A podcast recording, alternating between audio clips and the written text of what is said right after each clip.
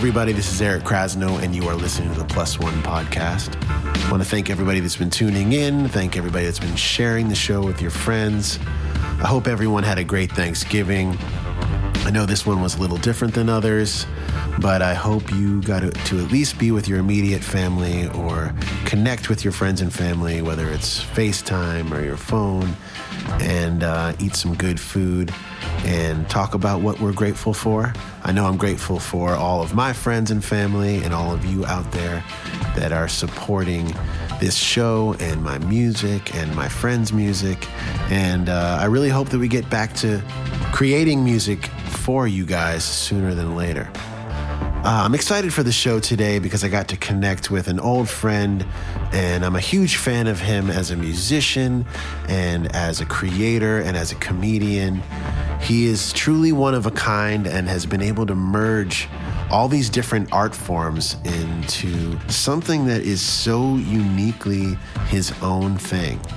Um, for those of you that have never seen Reggie Watts perform, he gets on stage, has no idea what he's going to do, and will entertain you for an hour or more just with his voice and various different machines that he's able to manipulate. Mainly, this one thing called a DL4. It's a delay pedal with a looper on it where he can kind of create an orchestra or a band with his own voice.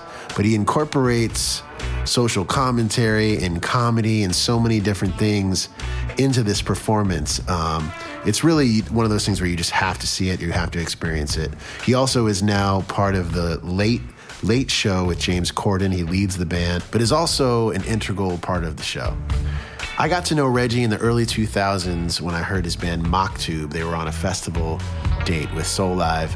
Um, and then they opened for us on a bunch of shows. And then subsequently, he started touring with us um, as kind of a special guest. He sang with us. We recorded together on our album called Breakout. We had a couple songs together on that record. And, uh, and then eventually he started opening the show solo. And uh, it was so cool to just watch him evolve as an artist, incorporate all these different things into what became his solo act. I really enjoyed this conversation, hearing about all his different inspirations and so many different styles of music that he's been into, and how all these things kind of came together uh, in him forming kind of his own art form. So I'm excited to get into the interview, but first we're going to take a quick break to hear from our sponsors.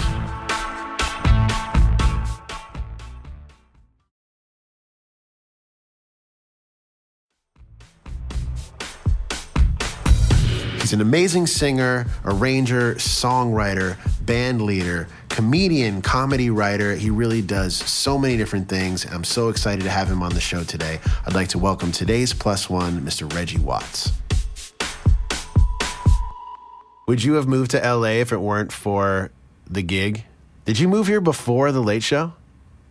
No, I didn't. I had yeah. no plans. Yeah. Um, I mean, a lot of my friends obviously were moving out here, but yeah.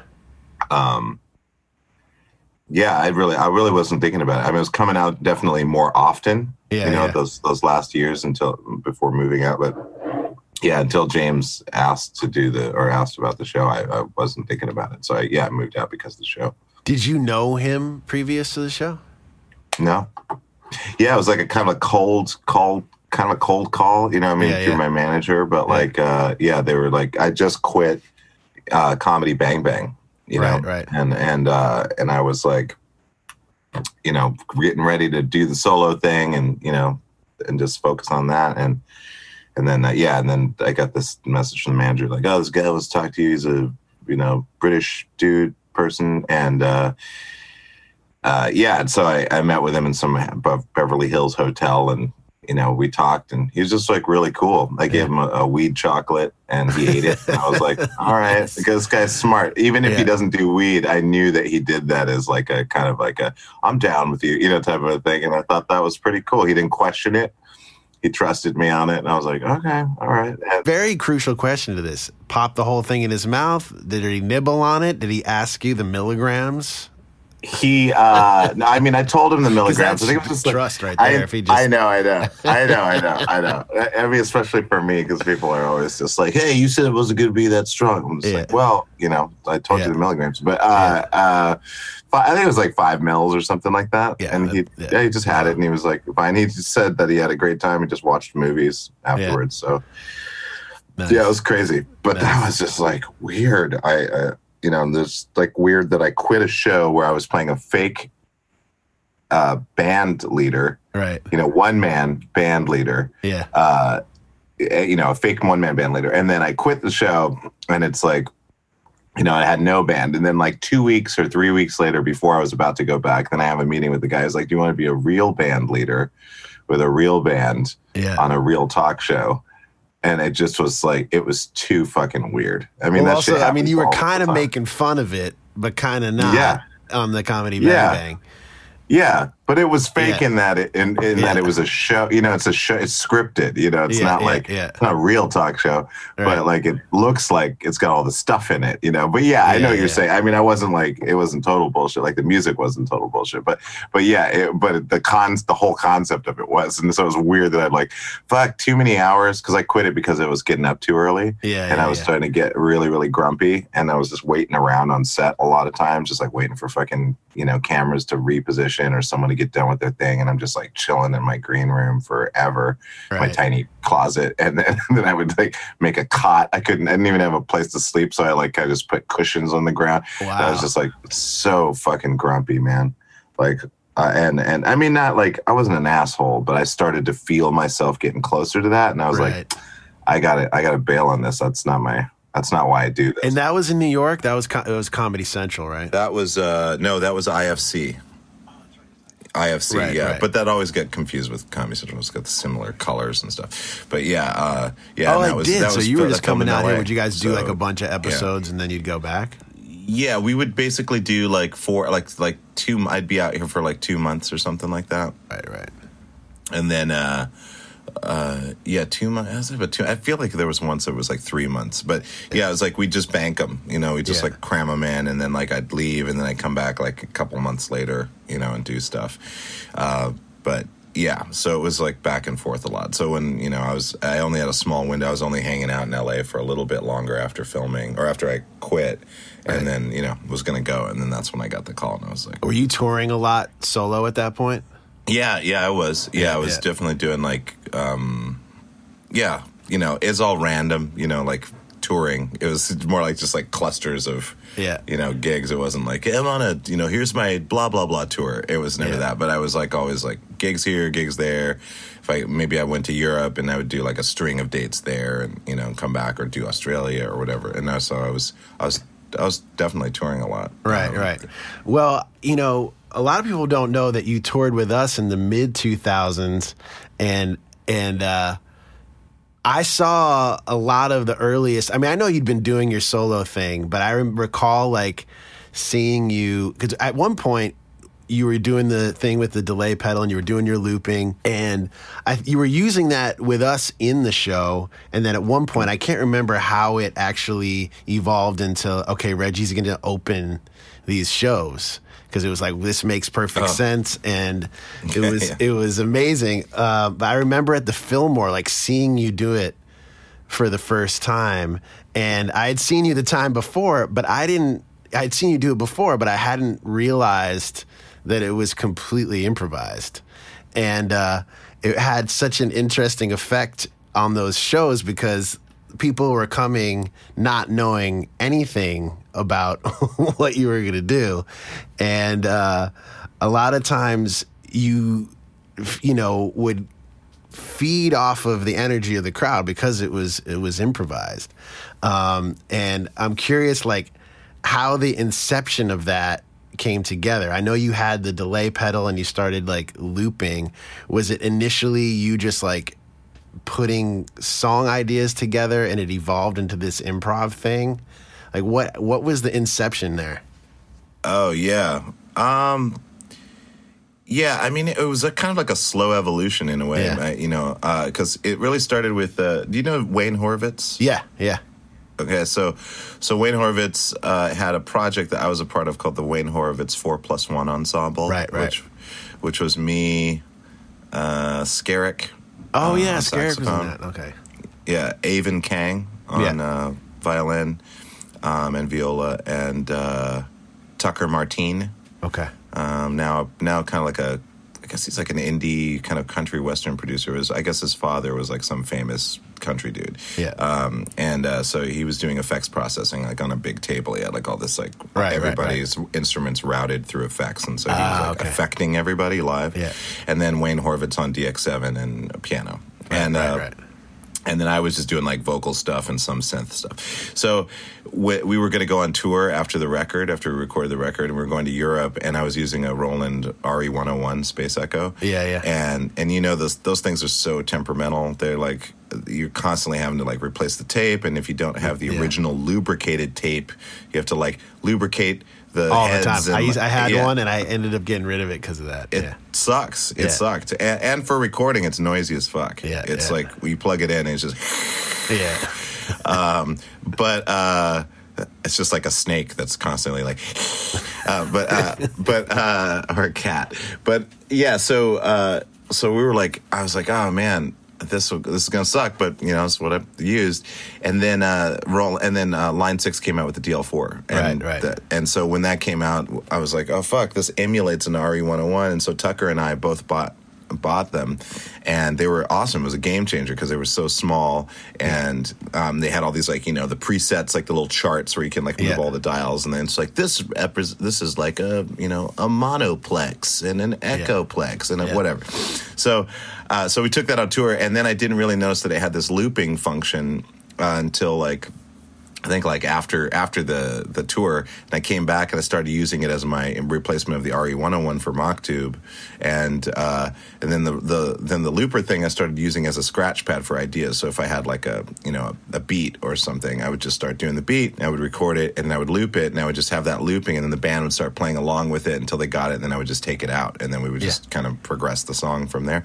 So it was like a scratch pad, and then I started doing like random like solo gigs or uh, or like I would there would there'd be these jam nights that we would do with Maktub and some other musicians at a club, and then on the breaks, I, I just wouldn't break. I would just like keep going, you know, Yeah, and I would yeah, just yeah. do my own thing and like kind of do stuff with the looping pedal. So it just kind of like I just started. It just started becoming more of that over time, you know, less of the, the the bands and like more of that, and more of kind of what I was doing in high school, which is just random improvised comedy mixed with the looping. So it, you know, it's like like a three year transition or something like that. Right, and I'm I'm curious. Actually, to go all the way back, um, your your mom's French, your dad's African American. I know when you were really young, you were moving around Germany and Spain. Am I right? Uh, yeah, uh, Germany. I was born in Germany in Stuttgart, and then Okay. um, Spain, uh, Italy. I think at one point. Right, and then and then Montana, Great Falls, Montana. Yeah. So that's uh, probably you're probably the only person with that uh, with that history alive that I that I can imagine. Um, so how old were you when you ended up in Great Falls? Uh, Great Falls. I would have been four years old. I think. Right, right. Okay, so you really grew up there. Yeah, yeah, yeah. From four to you know uh, eighteen. Yeah. Right, right. And what was your music um, inspiration at that when you were a kid? Was your was your dad was your dad a musician? No, is the weirdest thing. It's like nobody in my family was a music a music person. Like, Right. um, I mean, my dad played a little bit of saxophone when he was younger, Yeah. but uh, that's about. I think that's about it. I can't. I don't think there was anybody else that I could point to in the family that definitely was known for playing an instrument. So, yeah, there weren't really any artists uh, in my family. Yeah. I mean, on my dad's side, his cousin, yeah, his cousin was is uh, Alice Walker, and that was the only, and she was Oh, a wow. writer. So Yeah, that no, was yeah, about no. as. That's about as close as it got. So it was really weird. Uh, but So were you music- just taking yeah. lessons in school and stuff like that? Well, it was Yeah, I mean, well, no, actually, at first it was. Um, I, I guess my mo- my mom or my dad got me a toy piano because I really loved um, Ray Charles, Right, right. and uh, and I started uh, emulating, you know, Ray Charles, uh, the way he like looked when he played and stuff like that. And then so they got me one of those. And then when we moved to Montana, I think when I was five years old, my mom found a piano teacher that started doing like you know teaching kids around age five or six, and uh, and so I started doing uh, yeah classical piano uh, age five and. Uh, yeah, so I started there, private lessons with a crew of kids, you know, that we all kind of grew up with. I, I, I was with her until I was 16. And, um, and then I took eight years of classical violin in the school system, um, starting in fifth grade, I think, or fourth grade, I started violin. And then I was doing violin until, again, age 16 lessons. And when did you start singing, or when did you realize you had a voice? You know, that's like it's weird. It's like I always kind of was always singing. Right, You know, right. like I, I was always singing, and and it was just like one of those things where um, I didn't really focus specifically on the voice until I mean, I guess a little bit in choir. I guess you know, like there would be like Yeah. school, you know, like the Christmas show or whatever, and we would in elementary school, and we would sing, and I like to sing. I was mostly just imic. I was mimicking singers, you know, so Right. I'd mimic like. Let's get physical, you know, Olivia Newton-John. I would, um, you know, uh, anything that was on the radio, you know, Right, um, Uh, Rockwell. You know, I always feel like you know somebody's watching me with Michael Jackson on there. You know, like yeah. anything Michael Jackson. I was always imitating those people, so I didn't really think of myself as a singer. I was just more like an imitator. And then um, uh, Weird Al Yankovic came on the scene with uh, "Eat It." And that blew me away. I could, and then I started writing parody songs, like inspired by him, and um, so you know, I didn't. So not until maybe high school, I think I tried out for choir, and I got into choir. But then, like, I just hated the choir teacher, so I, I dropped out really quickly. And then, I, yeah, and then I, I sang in a band. You know, in high school, my first band. So, but I didn't really like think of myself, I guess, as a singer until eh, maybe that high school band, and, and then more so, like in my early twenties, and the when I moved to Seattle. And were you so you weren't training vocally like in high school and stuff? No, no, I wasn't. Yeah, not at all. I was just singing all the time. Right, You know, like right. I was, like I do now. Like Right, I, right. I, I, I sing all the time, and uh, that hasn't really changed. But now, but since then, that's why. That's why. Like later, I went to Cornish. You know, Right. and I was like, you know, when I was like twenty five or something. And like at that and point, like- you started because your range is so wide that it sounds like you've been trained, you know, Oh. from a young age. Yeah, yeah, yeah. Well, I think it just. I just got lucky that I. Yeah, you know that I I uh, I couldn't stop. You know, when I'd hear stuff, I'd Right. want to sing it back. You know, Right, so right. I, I just got lucky that I was. So I think, and and really, my falsetto, like the falsetto range, really came from. I owe it all to uh, Harriet Wheeler um, from the the band The Sundays right. uh, and Elizabeth Fraser from the Cocteau Twins. So, um, but because I used to stretch my voice to just try to be able to, you know, get those notes that they were Yeah. singing, and the melodies were really complicated. You Yeah. know, they Yeah. were they were very complicated melodies for you know pop music or whatever. It wasn't really pop; it was I guess alternative kind of poppy music, but. um yeah, they're very complicated. I mean, Elizabeth Fraser, you know,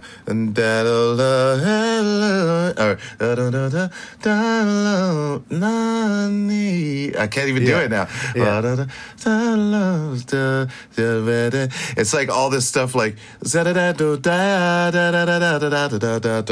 and all these weird jumps and stuff and skips and and fluid melodies and like trills and like little like you know, uh, it was just like every kind of vocal technique in her melodies you know elizabeth Right. fraser she was Right. all of it she was like an operatic like singer that was singing in her own operatic style and then and then um uh harriet wheeler was uh, you know, it's that little souvenir of a terrible year that makes my eyes grow sore. All those those melodies were just insane. They were beautiful and and moved all around, and then also the counter rhythm of the of the drums. You know, uh, Yeah. so I learned a lot just by listening and imitating.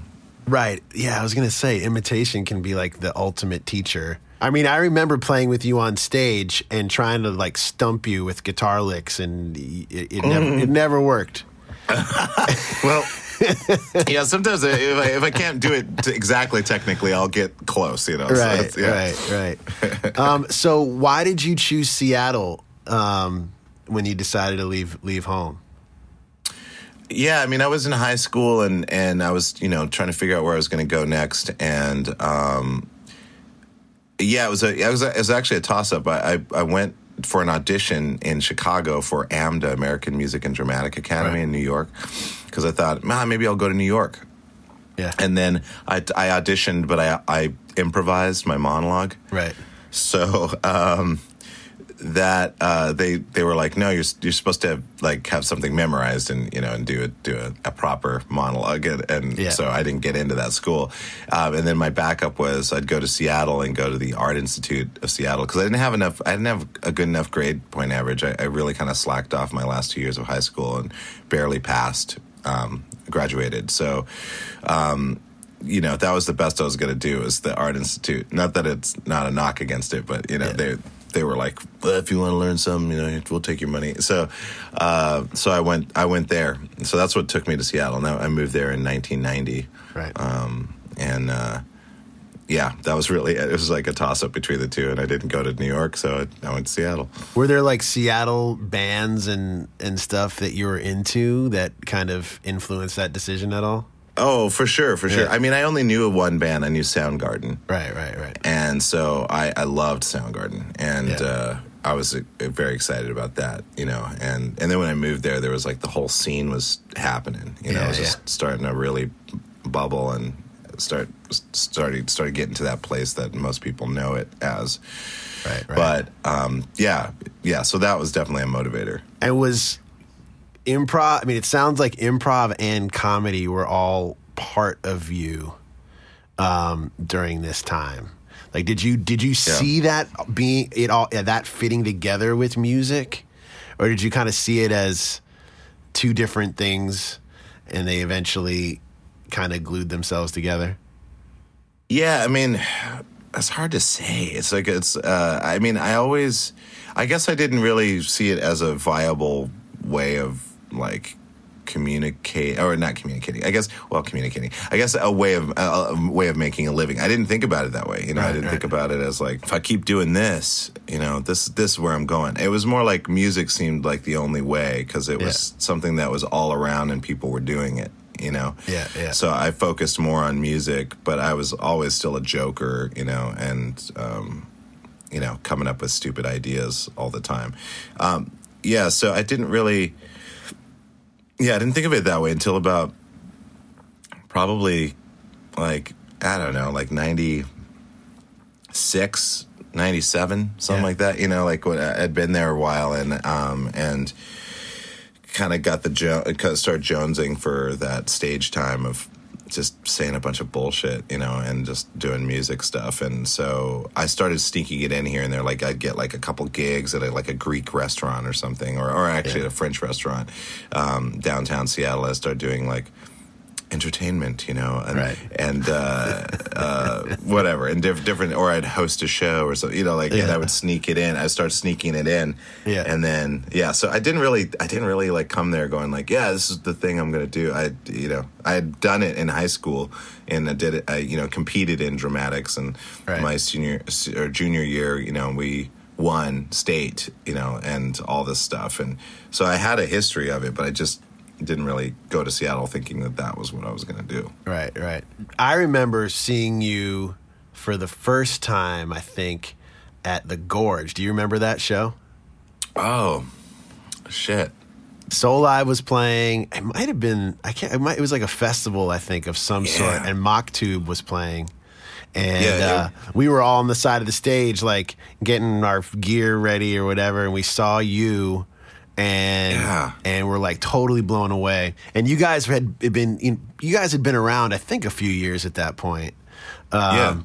But and I and I really got along with Thad too, with Thaddeus. Oh, of course. Yeah, yeah, yeah, yeah. and I remember us starting some joke because some guy was practicing backstage and he was doing the wrangle dangle on the acoustic, and me and him like started laughing, and pretty much every time I saw him, we would laugh about the wrangle dangle for some reason. Like Oh, I the hippies would start dancing, and the hippies would start dancing. It's like we need that wrangle dangle to make the make the hippies dance. Um, Oh my god! but uh, I had a lot of good times with him. But uh, we were completely uh, blown away by you and the band, you know, overall. Um, and I- I'm curious, like, how that started. Did you meet Thad first? no, no, it was. Uh, I was in a band called Micron Seven Okay. um, with Om Johari and uh, Kevin Hudson and Zeke Keeble on drums and Mike Lewis, I think, on guitar, and I think that's everybody. Yeah, and I was playing keyboards and Right. singing. And. Uh, yeah, and the band just kind of had a classic like blow up. Like the singer hated the drummer, and like there was like this like rehearsal blew up one day, and like the singer like jumped over the drums and started fighting the drummer, and then we were like trying to pull people apart and stuff. And Classic. that was pretty much it for that band. And uh, and then Davis, the drummer, was Yeah. in was on, was in you know the scene or whatever, and he'd heard that we broke up. So like like within like a couple weeks, he was like, "Hey man, uh, you know, go, interested in doing a project and blah blah blah." You know, so. Um, and then I went in and jammed. It was I think it was him. He had him, Kevin on bass, and uh, oh, and Alex Veley on uh, on keyboards, and that was it. And then me Yeah. and uh, and so I came in and we jammed, and it just kind of like worked right away. Yeah, yeah. And that's kind of how it started. So it was Davis Davis Martin really Yeah, yeah. um, kind of put put it together, and Thad was the second kind of incarnation after oh, I see.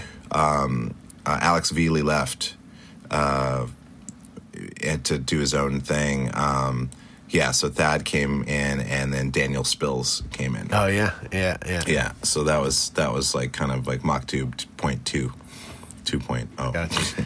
was it called Maktub that entire time? Was that kind of. Mm-hmm. Yeah. Yeah, it was because we we we'd read The Alchemist, Right, right. by pa- Paulo Coelho, that Brazilian guy, and uh, yeah, and they were using the word Maktub a lot in there, which I guess means it is written. Yeah, something like And I think you guys ended up opening for us on a bunch of shows and then jamming with us and then that evolved Yeah. into you touring with us. I can't remember if Yeah.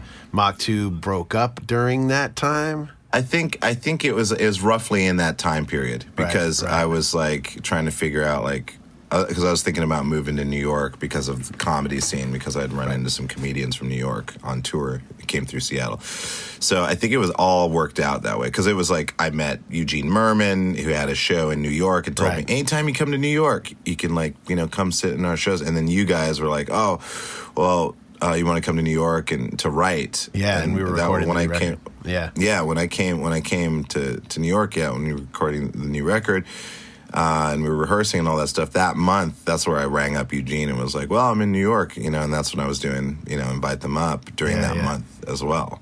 Right. So, um, so it was around kind of the rough, roughly around that time. Random other fact that Eugene Mirman and I went to college together. what? Yeah, we went to That's- Hampshire College together. Oh my uh, god! yeah, it's totally Insane. random.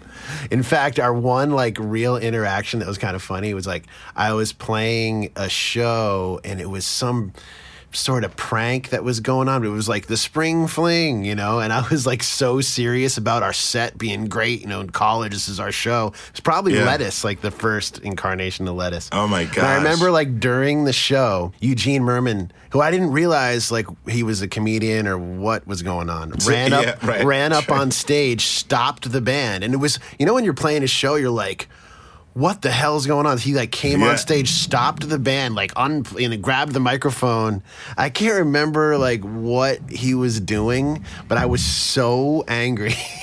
I was so Oh, my pissed that to this day, I'm sure he's like, okay, I, I you know, I remember getting so mad at him. But then, like later on, someone because I didn't even know what he said. I didn't, you know, it was like I just knew he was on stage. So we're like, "Ah, no, no, no, no." uh, anyway, but that's a funny uh, side side note to that. Ah, that, that's hilarious. But uh, yeah, I was remembering, yeah, that that Fillmore show. I think was the first time that I saw like your full set, and Oh, right. and realized that it was completely improv. Because like at that point, I was like, oh man, he does this solo thing. He's done it a little bit with us, and it's so cool. And I remember watching the entire thing, and then watching it through. I would always come out and watch that, and um, there was a couple times where you know people were coming to see Soulive, and you like flipped the energy on them in this really funny way. There was one time in Philly, and there actually was Oh like a oh my video of that, and I'm try- I was trying to find it oh, earlier. really? There was Oh, like a, There was a that. That's- recap video where you're talking about it too, and then I can't remember who made this. Oh shit! But I don't. I don't know if you can tell the story better than me. But it, it, I remember you somehow incorporating like the Philadelphia Flyers. yes. Is that what it was? Do you remember Ah. That was hilarious. Of course, I remember that. That was like, that was insane. Yeah, that was so insane. Yeah, because I was like, I was just doing this thing where I was like mispronouncing the Flyers. I kept calling them the Lions. Yeah.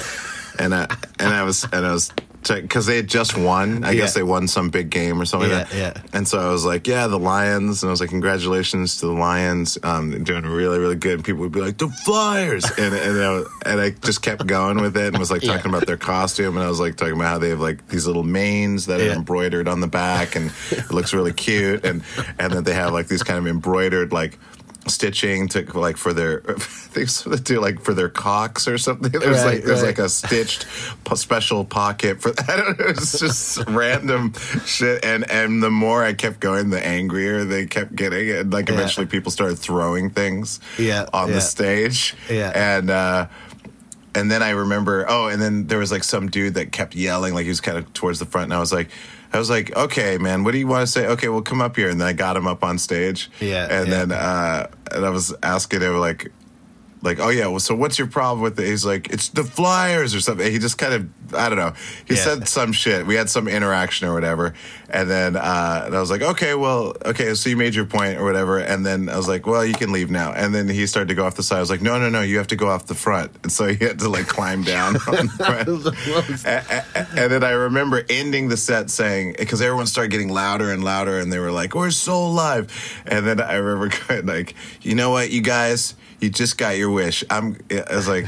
I, pro- I promise you, you're never, gonna ever see going me to see me on this stage again. And everybody was like, good, yeah. And they were all like, like cheering or whatever. And then I left stage, and then you guys came out and did the set. And then you're like, you're like, "We'd like to bring out our friend Reggie Watson. I thought that was so funny.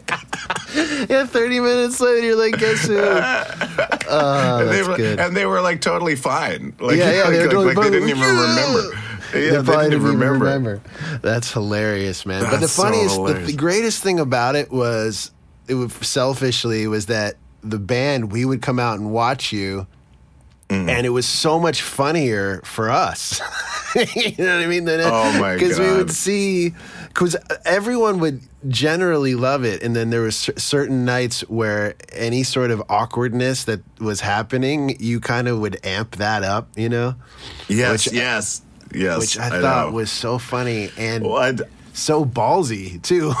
like we could tell when you were gonna flip it. We're like, oh, he- here he goes, here he goes. Oh my god! Oh yeah. Well, I also remember that gig. Uh, who was your tour manager? Maybe Wally. Yeah, it was Wally. I just remember. I think he was on that tour, and I, I remember looking to the side of the stage, and I was like, because at one point I was like, "How much more time do I have?" It's like, "Oh yeah," because it was before I went out. I was like, "How much?" He's like, oh, "I guess we got an hour or something like that." I was like, "Okay, I'll do an hour," because I'd never done an hour Yeah. before, and Yeah. so I was like, "Oh, I guess I'll do an hour." And then uh, I remember looking at the side of the stage, and he was just like, "No, man."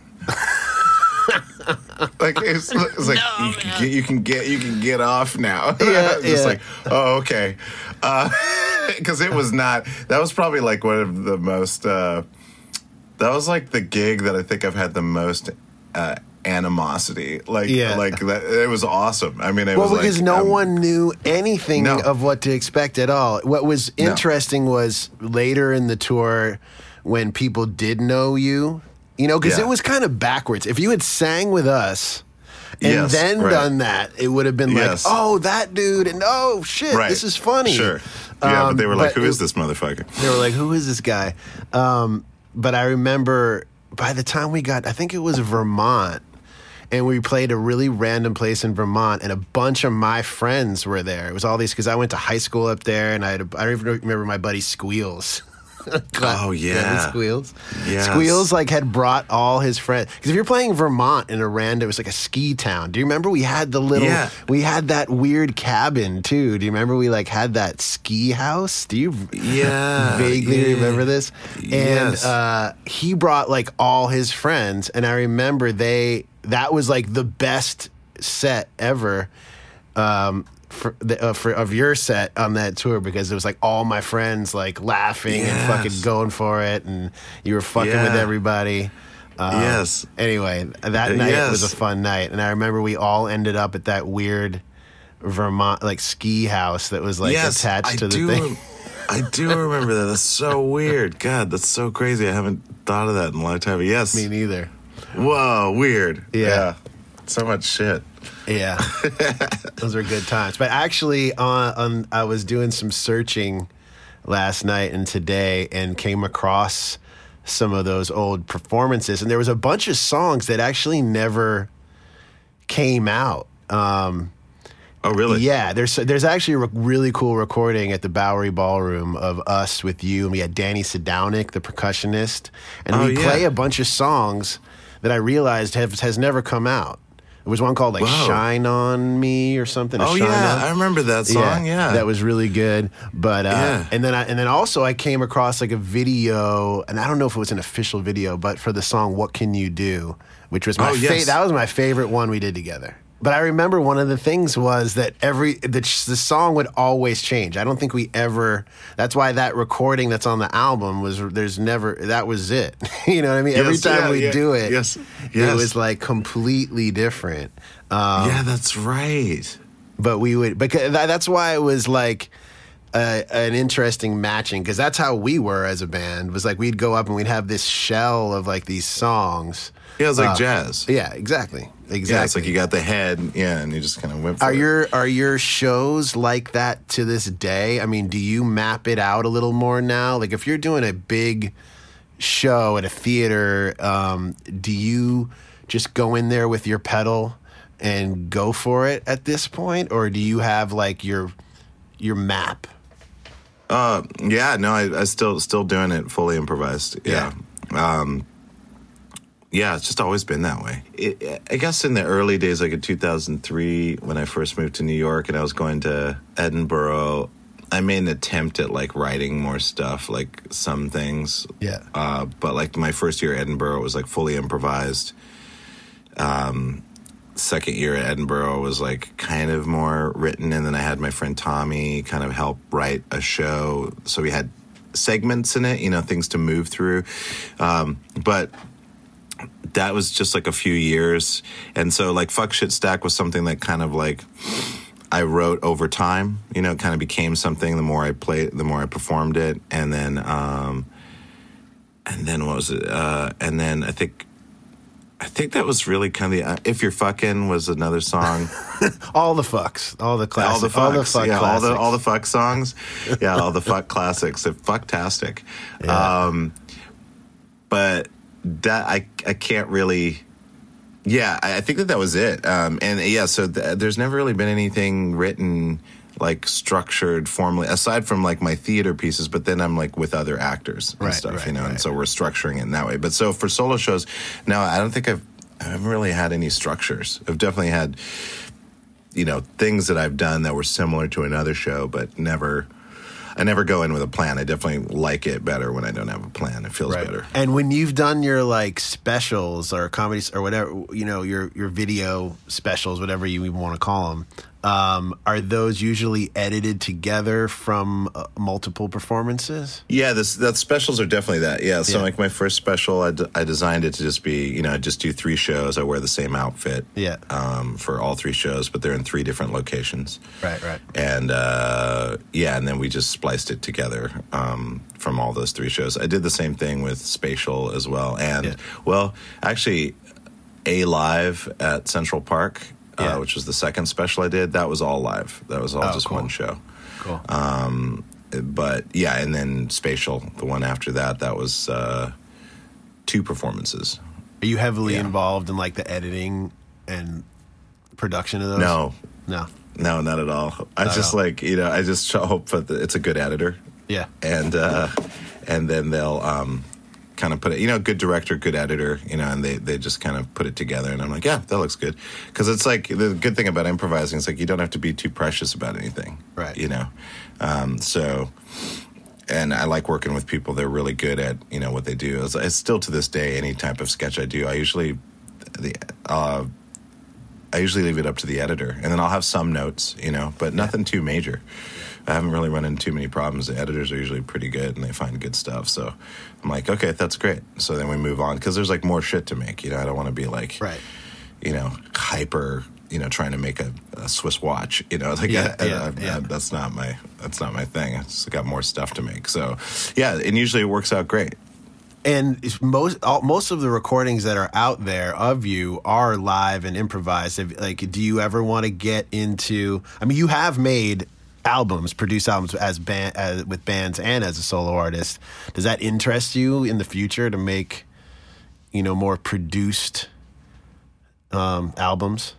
Yeah, there's a. I mean, the thing is, like, I I, I want to do it, but I'm going to do it. I, I'd like I want to do it in my own way. So, Right. uh, I, you know, I want to be able to. Essentially, the goal is to improvise very quickly um, all the parts to a song. You know that I want to do because I do that all day long, anyways. When I'm beatboxing, I'll you know I'll be doing a beat and a bass line, and then I'll like you know come up with a pre-chorus vibe and a chorus, and then like some kind of a bridge thing, and then go back to the main thing. And so I do that a lot, and I don't do it as much live because generally it because of my looping setup, it's not as easy to come up with different parts to move to, key changes and all that stuff. So I usually just stick with a groove and then I just work off that groove. But in a studio situation setting, which I'm I'm setting up a video project to do that actually, but it would basically just be a bunch of keyboards set up. Each one, each of the keyboards will be different things. Like one will just be bass sounds, one will just be drum sounds, drum kit sounds, another one will be like pad sounds, and another oh, one will be like lead sounds.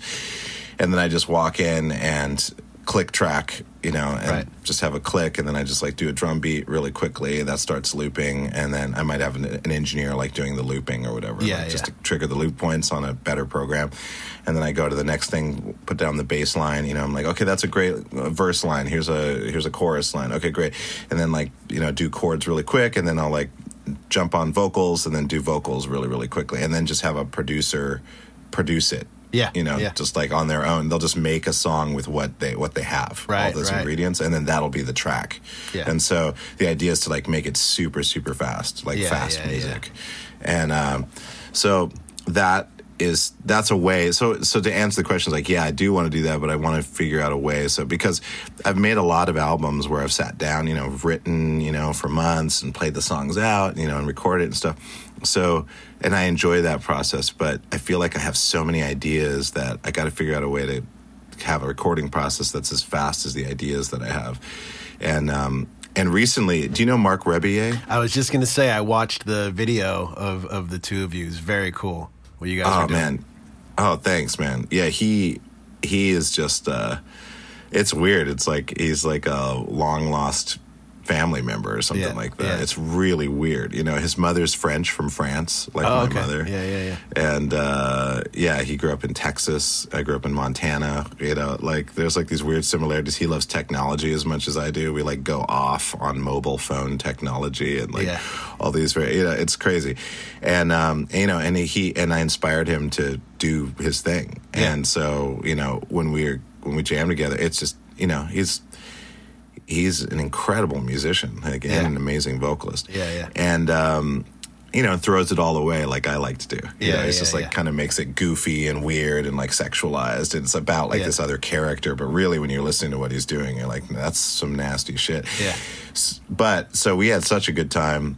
We're like, we got to do a fucking record, you Yeah, know, yeah, together. So, um, so that's going to happen. I think I'm going to go to New York, and uh, that's where he lives, and uh, do a record there. Cool. Yeah, and we'd just do it the same way. Like, you know, we'd have our two looping stations set up and Yeah. then we would have splits on everything. Right. So like right right after the mic or right before the mic goes into the effects, um, you know, right after uh, So you'd get like basically every single split point, and uh, when we're doing loops, as the loops are being created, you'll have a recording of those loops before the loops are added. Yeah, you know yeah, what I mean? So Yeah, they'll yeah. always be like whatever. And then also both of our looping machines, you can pull cards and, and get the separate loops once Right. they're established. Right.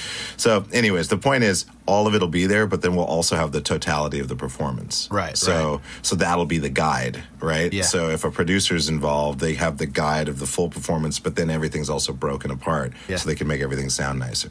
Yeah, yeah. So, um, you know, and then we can go back later and add like reinforce a chorus or something like that. So, so the idea of being fast because he works just like I do. So Yeah, yeah. that'll be really cool. And he's got clean sounds and he's an amazing keyboard player. He, Yeah, he, he, he plays synth bass. Like he's he's he's badass. Like bass is really the place. And like Yeah, when yeah. I hear when I hear his bass lines, I'm like, oh, okay, well, that's Yeah. easy. And then I hear bass lines that are like he wouldn't really go into that certain direction. I have like musical influences that he's not really. That's not his thing. Yeah, you know. yeah, yeah. And but he's got musical influences that I like that I love, but I don't really emu- emulate it. Yeah, you know. yeah. So so it's it's cool. It'd be a cool process. But yeah, I, I definitely look forward to recording and making music videos. You know, because that's why I got WhatsApp. You know, that's why I made that app Right, right. um, because I wanted like a platform, like my own television station, you know, to like make shit and like put it out and do it in the way that I want to. And uh, so that's that's this next year is going to be a lot of that. We'll be right back after this short break.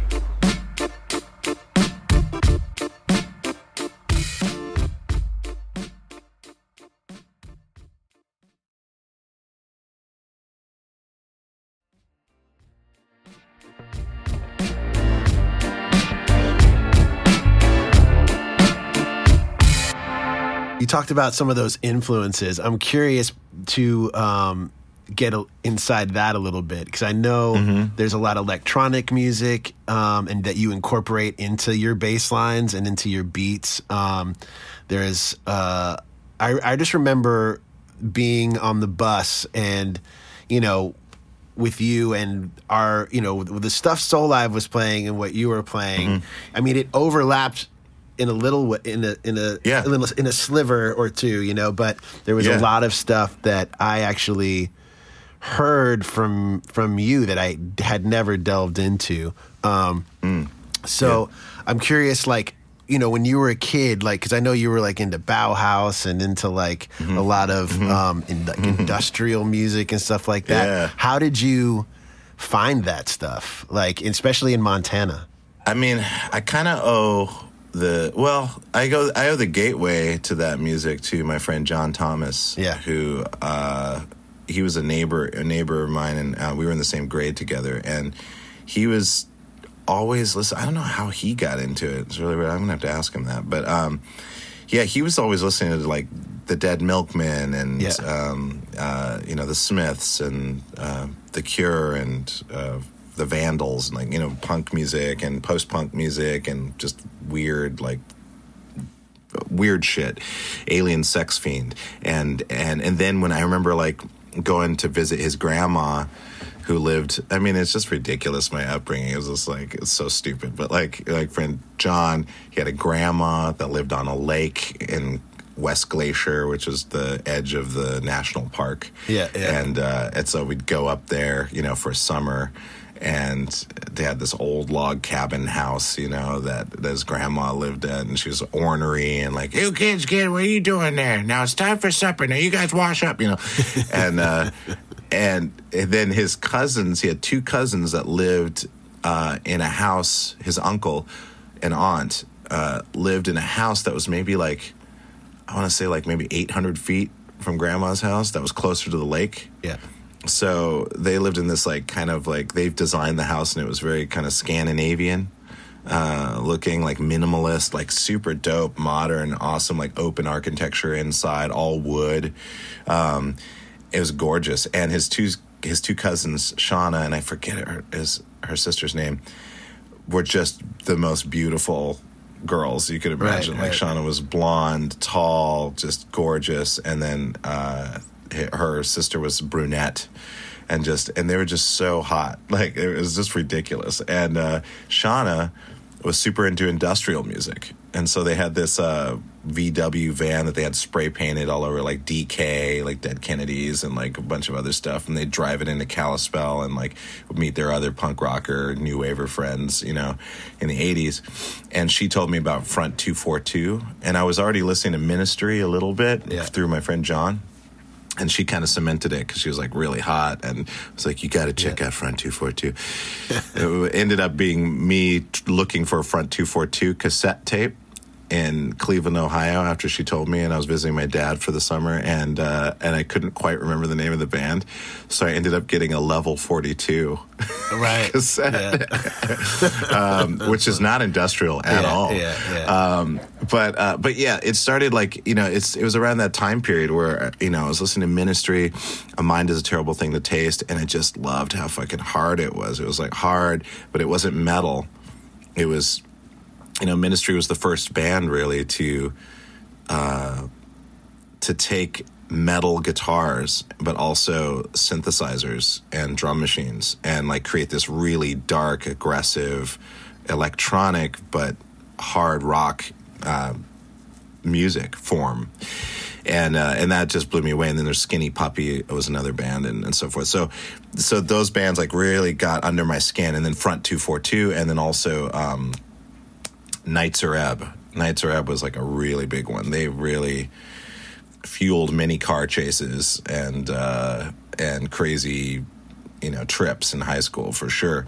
So yeah, so I mean, it was really like John, like you know, John really dug in, you know, kind of exposed that to me, and then all of our friends started, you know, we were all trading music, and some of our friends were more like kind of Bauhaus, more like kind of goth Yeah. music, you know, like Dead Can Dance and stuff like that. And then I was kind of like, I loved that, but I also loved the Smiths, but I also loved the Smithereens, but I also loved, you know, uh, industrial music. And then I also loved The Cure and like synth pop stuff. You know, like I had a pretty broad music range, but definitely my last few years of high school, I kind of zeroed in on industrial, post punk, new wave shit. Yeah. And, you know, and then from that, t- techno later, um, because in Seattle, you know, like in the 90s, you know, the whole rave culture thing, you know, erupted out of the early 90s and kind of crept into Seattle culture like mid 90s. There were raves everywhere and like huge flyers with like 3D graphics that look like corporate logos, but you know, all that shit. And um, and then I would be listening to drum and bass, and I was really into drum and bass because that got pretty hard. Yeah, Um, and uh, I loved that. And then uh, and then started getting into to techno, you know, techno and house because I just loved dancing Uh, since Yeah. I was a kid. I loved just going out and dancing at clubs. And uh, yeah, lost my shit in that world. You know, like uh, you know, it was hard. I had like drum and bass, but then you had like just really cool, funky house shit and and dope ass minimal techno shit, and then you had like all the music, electronic music forms that came from the '90s, like two step and gabber, and um, you know, or there's like. Oh, what was the other one? Uh, oh, acid jazz. You know, Yeah, I mean, yeah. like you would have touched into that acid Yeah, jazz thing. I mean, you know, repercussions. That band repercussions from from New York, and they had that do do do do do do do do do do do do do do do do um whatever that was that hit that they had and like so that whole world of electronic music like really really spoke to me in, in uh, I don't know in a really serious way so that's kind of like my foundation so like when Mark Mark's a funk guy you Yeah, know, yeah, he yeah. loves like nasty funk and he's like you know this so for me like when he lays down a drum beat we were trading stuff you, you don't hear it on the recording we're trading stuff and he's like putting down like a, a dope like beat or whatever my instinct is always to go like what's the furthest thing I can put on top right. of this Right. Right. you know like what's what's something that's not you're not going to be expecting you know to hear and i would do these bass lines that were like not in any key you Yeah, know so it's yeah. just like just they were just like all over the place but they were rhythmically interesting and then the tonality of it was so i love that when you're hearing like a boost whatever that is and then you hear then you hear this like whoop whoop meep meep Yeah, you know, and it doesn't. It's not really in a key, uh, and so Yeah. everything you lay on top of it, you just have to commit to the non-tonality of it. You know, so uh, yeah, so all of that music really informed like what I make now. I'm always trying to stretch and go like, I know it is going to naturally fit on top of this, but let's start with something that shouldn't work at all. and see right, how that right right does. well i can hear all of that in your beat making and your your your uh your beatboxing and i'm curious like how that started to evolve or when you started doing it and looping it and Mm. stuff like that but also how you place your bass lines over it like i remember that when we would be jamming and you'd be like Mm-hmm. put like like you said like this kind of straight beat but put the whoop, whoop, whoop, whoop, whoop, you know over Yeah, that yeah. you were like doing Yeah. the wobble bass like before I even before like EDM was doing. You were like the original wobble bass guy. Oh my god! Well, that was that was drum and bass. Yeah, yeah, But yeah, yeah. yeah yeah. I mean, that's kind of like how I would come up with my song ideas with bands and stuff. You know, yeah, I'd yeah. be like, "Hey guys, I was thinking like."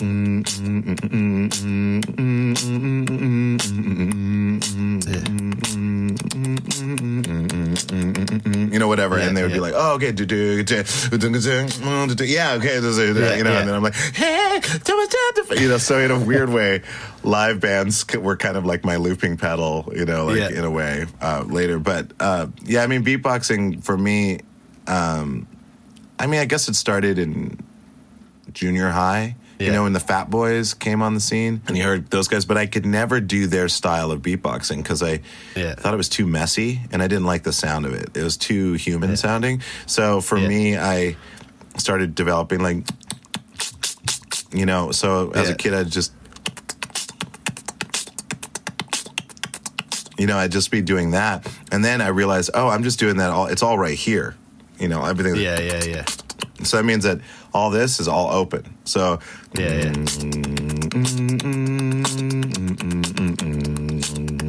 Yeah. So then I was like, oh, I can do bass lines at the same time. So then I started doing that and then trying to figure out ways to sneak in melodies, you know, so you're like trading off bass. So you like establish the bass line and then psychologically you're still hearing it in your mind, but then you're sneaking in melodies and stuff like that. And then figuring out breathing shit. So it was more like a, like a, like my own Rubik's cube of like figuring out how to do shit. And, uh, Yeah, yeah. you know, so the beatboxing thing was really something a way for me to kind of be thinking about music and not necessarily writing it, but like practicing it in a way, like just Yeah, doing it when I'm just walking around doing whatever. And then sometimes if there was like a you know, some MCs or people who wanted to rhyme or whatever, I'd be like the guy, you know, doing the beats. But again, I wasn't doing the, you know, it was Yeah, it was yeah, either yeah. that or it was like like the, you know, like the throat shit. So the, Yeah, yeah. Or um, Yeah. or the, uh, uh, yeah, uh,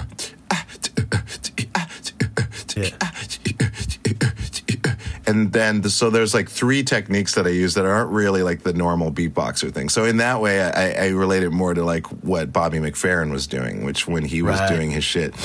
I was inspired because he was sneaking in melodies. You know, he was using. Right. I mean, he was using like those chest thumps and stuff like that to kind of create his own thing. But then he would sneak in these notes, and so he'd like keep referring back to, oh, here's the here's the arpeggio, here's the bass line, here's the melody, here's the beat, here's the arpeggio, and he just kept like threading it because he can't do it all at the same time. But he would have this technique that would you'd still hear the music, you'd still still hear the whole track, and so that always like blew me away. So I I would Yeah. I, I was I guess I was more into like vocalism. It, to me, it was more about vo- Right, right. vocal Not specifically beatbox. yeah, not, not yeah.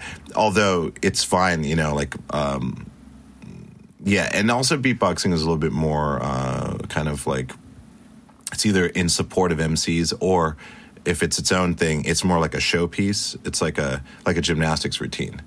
You know, Yeah, yeah. and um, like if you go to see like the world beatbox champions or championships or whatever, there's people are doing routines, right? And Yeah. they're like, and then they're putting in pop tunes and like popular hip hop songs, you know, like whatever. Right, and for me, I'm like, I'm, I think of it more as just an instrument. It's like I'm. I'm using this to like jam, to do something, to make something, and I'm thinking about it as a way of writing music. Um, and it just happens to be my voice because I don't have any instruments on me, so. I've got this, so I might as well figure out how to make that work, you know? And also, re- I mean, it's funny that initially it was to relay an idea, you know, to your band. Yeah. um, which I'm sure you know with the Corden band, um, a lot of that communication um, happens. You know, are you you guys have have mic? You have a mic that goes to their feed, which initially will start an idea? Is that how it works generally? Or and, and also, is it a lot of it still it's improvised as far as like the bumps in and out? in the beginning, it was really like I wanted to choose. I wanted to choose people that were obviously like amazing improvisers, people who could have Yeah. good ears and could improvise really quickly. Um, so I put together a good team, and uh, and then I wanted originally to be like improvising, like I wanted the Yeah. whole thing, you know, like everything that we're doing to to be improvised. What ended up happening is it did start that way, and Yeah. oftentimes I would do voice notes, like you know, into the phone. And I would do like you know beatboxing that I was just doing. And that would be an idea for a song, and I would just send it to the group, and they would get it, and then they would learn it. But then what ended up happening is um, because of publishing and stuff like that, we had to start naming the bumps. Oh, right, right. right. And uh, and then we just started building up essentially a library of all these bumps. So now I think we've got like over 600 or something like that of these ideas. And then now they just choose from the library. Yeah. And then we Right, still we add new stuff too. Like the band will write new stuff because in the beginning it was just Yeah. me writing the shit, but now they're writing stuff. So it's a mixture. So now they're just calling the bumps. So they have a sheet, and the and Tim is kind of like the first officer. He's like the kind of like my like number one. You know, he uh, kind of wrangles a lot of the band now, and I'm kind of you know I just get to slip into the cockpit and you know be a part of the ship. But Yeah, so yeah. he's uh, he's writing all the bumps, you know, and the band kind of decides together too in advance because they're there like usually like uh, two hours before I am. So Yeah. they kind of run through stuff, and I just kind of I'm just there. And on occasion, Yeah. I might throw them off, and I'll be like, "No, fuck that. Well, let's just do this," you know. And I'll just do Right, an right. improv, and I'll be like, Let, "Let's do that." And I still have that override capability. I don't do it that often, but um, because I don't want them to get too comfortable. But uh, Yeah, yeah, but yeah. uh, yeah. So it's it. So sometimes we still are improvising. Sometimes we'll like the last song where we do the long song at the very end of the show until they fade out uh, for the show while the credits are running. Sometimes that'll be a brand new cut that like Yeah. I come up with, you know, um, or you know. Tim's playing, so he's fucking around. He's playing something. I'm like, oh, what is that? You know, and then we'll like latch onto that, and we'll like quickly get the notes, and we'll be like, let's just play that, and then we'll play that out or whatever. Yeah, so yeah. there's some of it, but most of it is we're just replaying improvised things. That start with an improv. yeah, start with Yeah, an improv, and we just kind of go for it. But yeah, it, it really works. It's uh, it's cool, and you know, we get we get to keep all the publishing because we're not doing any covers. Yeah, that's crucial. Yeah. I don't know if you. Rem- I'm sure. I'm sure you remember this. Actually, there was a jam session when you first got the gig. Uh, I think you must have still been in New York, but you and I and Michelle and Cello Oh yeah. and who was the drummer? I can't remember who the drummer was, but uh, we all got together and kind of worked through the concept a little bit when you were kind of putting the idea together of what it would be. oh yes, that's right. Yes. And at that point, you were feeding us, uh, you know, beatboxes or Yeah. you know con- concepts, and we would we would play off of that. Yes, yeah, that's right. Oh my god, yeah, because I remember that. Yeah, Meshell and uh, I also auditioned uh, Tal Wilkenfeld, but Tal was just like she's just on her own path, you know. Like she's she didn't yeah, need yeah, to be yeah. a that, that her being a like a studio bass player for a late night thing was just that's just not her thing. Um, uh, and so it was kind of fun. It was fun to jam with her, but it was just like, how about something like this? And she'd be like, how about something like this? And be like, oh, okay, I see. Oh, that's oh, oh, that's yeah. that's fine. Uh, but and she's great. We're we're we're friends. Yeah, yeah, yeah. Meshell also was a little. Yeah. Uh, Meshell was a little like, wh- which was weird, is that like uh, she was not hearing stuff. She was hearing stuff Right. totally differently. It was weird, and Yeah, I yeah, thought like yeah. either could been maybe hearing issues. Maybe Yeah, because I remember yeah. like playing notes and she wasn't hearing it at first. And obviously, she's Yeah, one of the greatest musicians of our time. But like, Yeah, yeah, so I was wondering, I was wondering because I've run into that before. I've run into musician friends that they they've lost some hearing and so they can't hear right, right. as well. I kind of. I don't know this. I don't remember it exactly, but I rem- I do kind of remember her knee because she's such a strong voice as a writer and as a Yes. player that it is hard sometimes. Like it needed to be in her. It needed to kind of come from her almost. Like, Yes. Like the way that she would play things was definitely Yeah. not as you were singing them. yeah, yeah, You know? yeah, yeah. She's not. She's that's that's not her thing. That's not what she does. Right. You know, and Right, and it was kind of interesting, like running into different kinds of players. You know, everyone plays different, Yeah. in differently. Yeah, you know? yeah, yeah. And and for me as a a mimic, you know, who's grown up as a mimic, I love getting it like exactly. It's like this exactly. I know. I find that I'm do I'm MD on a lot of different random projects where a lot of times we do have to do it Yeah. with the artist, you know. So we have to learn the records of these like a, legendary artists, and we got to like pull it off. And if the bass player wants to put some extra do do do do, do like, Yeah, yeah, I'm like I'm like honestly, I'd much rather do that if Yes. we're jamming. Yes, but in this particular context, you got to play, you know, Yeah. that the the record, uh, you know, and play it the way that the artist wants to hear it. You know. Oh yeah, I know, I know, I know. It's a mentality, you know. It's like a thing. It's like a, you almost have to get addicted to wanting to get it perfect. You know what I mean? right. Like there's like, and Yeah, that's yeah. actually the opposite. It's the flip problem, right? With like Yeah. hardcore studio cats, you know, that are like just perfection machines. You know, you play a bass line or whatever, and then just like, oh, like this, and you're like, yeah, that's exactly it. Um. And then you're like, oh, you want to jam or whatever, and they're kind of like, uh, they're like a little bit. What- Uh, how? What, what do you? Okay, so, oh, you, so there's no, you just, I just, okay, you know, like like there's a little So bit. just you don't want so Yeah. you don't want me to Uh, okay, I'm gonna play, and then just like you know, so it's kind of funny. It's like either way, but yeah, I mean, um, who is? What did that remind me of? Uh, uh, fuck, you were just talking about um, playing, oh, MDing, and uh, playing with the band. Yeah, I guess. Well, yeah, I guess I guess the point being like it's it's interesting when you're when you're mimicking something and you get addicted to wanting to get it right, and then if you want to unleash, you can be unleashed, you know. But you know, but right, there's right. like a kind of a cool thing, like when you're like holding back is the the greatest feeling in the world. I, I love like Yeah, going yeah, like, oh, yeah. I'm just gonna play a little bit here and there, and and you just sit in the pocket, you know, and you're like part of the crew, you know, and you're like making that thing. I, there's something like I love it. It's like when you have like a perfect card hand or something, and you're just like, Yeah, nah, I'm just gonna like let Not everybody gonna play it. Yeah, I'm just gonna, nah, I'm not gonna play it. And you play, you know, you in the game and you never play the hand. It's like, right right the entire game that's the thing though it's like it's oftentimes hard for people with the that have the skill level and the chops to not use them you know to hold them back you know but the greatest in the world like bass players like Pino Palladino or Oh, like yeah. like players like that that you know can do anything but Yes. then what happens is they the, what's I feel like they're going through this cycle this uh to and then when the when the perfect one happens at the perfect moment they just know how to select that one and just place it perfectly yes, you know Yeah. that one riff in the right spot yeah, I know. Well, how, and that's so much more powerful than the millions of notes they could have played Ah, God, it's so it's so fucking true. And I, you know, uh, uh, what was I listening to yes last? Oh shit, I'm gonna remember in a second. It was some band we were listening to. We were like trading music, like listening to music on YouTube, and uh, and I was telling her like.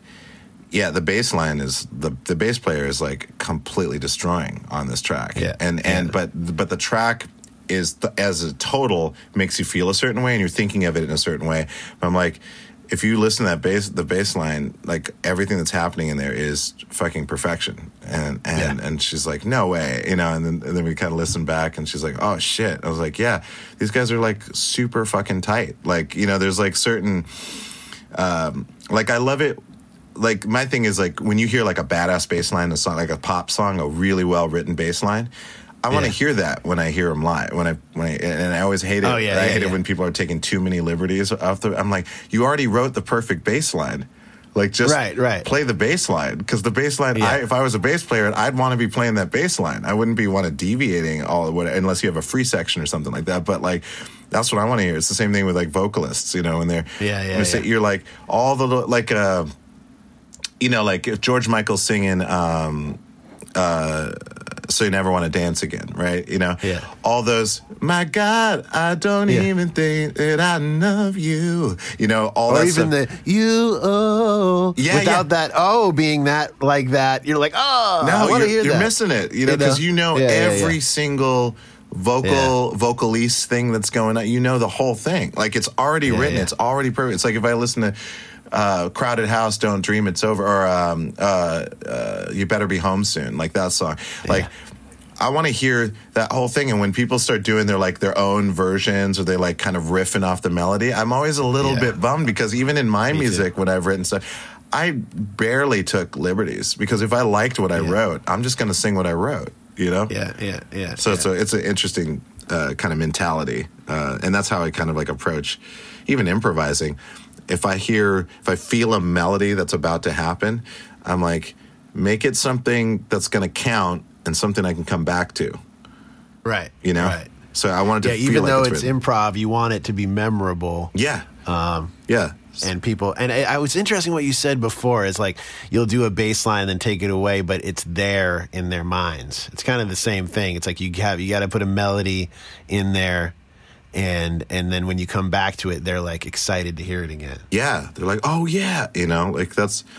That's, yeah, it's the greatest thing because it it makes everything cohesive. You know, it brings everything. yeah, it makes yeah. it instead of it just being like you know, obviously like you and I, you know, rocked the jam band scene for a really long Yeah. time. You know, and being in projects that were like kind of jam like, but also not traditionally. It could have been anywhere. It could you know gone in all kinds of festivals, but like Right, right. seeing jam bands and hearing jam bands and some jam bands just like really going for it, you know, like Noodle City, and like, Yeah. uh, and, uh, and and I remember just me going like, I don't want to do that. Like, if I'm improvising, like, I don't want to.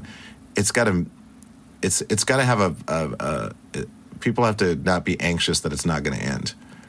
Right You know what I mean? I mean, and obviously the jams, uh, you know, if you're like on psychedelics and, and the Grateful Dead are like, you know, jamming and jamming and jamming and jamming, and you're just like, yeah, this is cool. It never ends. It's like a, it's like a trip, right? And it's Yeah. great.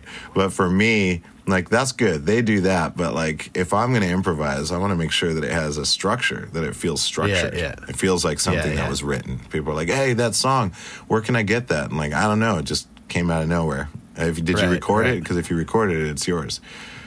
Yeah yeah You know, that type of thing. do you do you like to listen back to what you've created in that way or you just kind of like to leave it alone No, I, I do. I do like to because you know, in a way, like I want to hear what happened. You know, Yeah. like I'll remember it. You know, as you're listening to it, you kind of have that you're remembering and listening at the same time type of vibe, which is really fun. Um, yeah, because you know, I'm trying to make the the shit dope. You know, I'm trying to Yeah. I'm trying to do whatever the idea is out there that wants to manifest like justice. I want to, you know, I want it to. I, want- I, you know, I want to hear it and go like, yeah, that's yeah, that's the groove. Oh yeah, that's a really good loop. Oh, that feels really good. Oh yeah, where that shit comes in, it's just a little bit late. That's perfect. You know, like I, I like, Yeah, yeah. I like it when it comes out great. You know, um, Yeah. for me. So yeah, I love, I love listening back, back to it. It makes me excited. And when you're doing, I guess no one's doing any shows right now, but when you've done shows as of recent, has your rig expanded beyond the the line six? I've seen you, I think, when you had like a little mixer and a couple other things, but how has that expanded over time? You know, it hasn't really expanded that much. I have, um, you know, I have my original Line Six uh, DL4. I have a reverb pedal, uh, Roland uh, or a Boss RV5. Tried the other RV series. The RV5 is really kind of like the best one, but um, um, and then uh, the EHX Electro-Harmonix uh, 95000, which is their That's the one that this- I remember. Yeah, that, that's the six. I had three EHX, EHXs. One was Yeah. a 20, uh, 28 or 2880, which was their very first Yeah. four track looper. Then the Oh, okay, 40, yeah, yeah. the fuck is it? I don't know, 40 something something. And uh, that was their second version of the four track looper.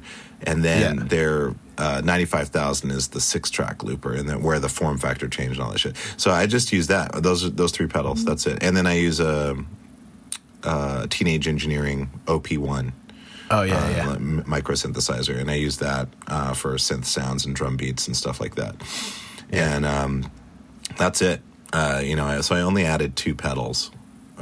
Right. So it's it's the same same concept overall with a few other little bells and whistles. Yeah, you know, I get six tracks, so I can like do some stereo mixing. You know, uh, you can mute some things. I remember that, Yeah. that. I think in the more recent time that I saw you, you were able to mute uh, tracks. Yeah, it- as versus kind of where where you knew because with the line, I remember with the line six. I mean, has I don't think anyone has done anything with a uh, with with uh, with a piece of technology. You've taken that thing to places that probably the creators couldn't even understand. yeah, yeah, right? yeah. Have you ever talked to them? Have you ever talked to the Line Six people about what you do? Or have they talked to you about what you've done with that pedal?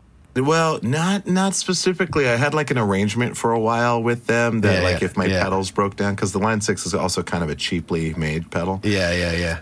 Um, that when they broke down, I would send them the pedal and they would fix it.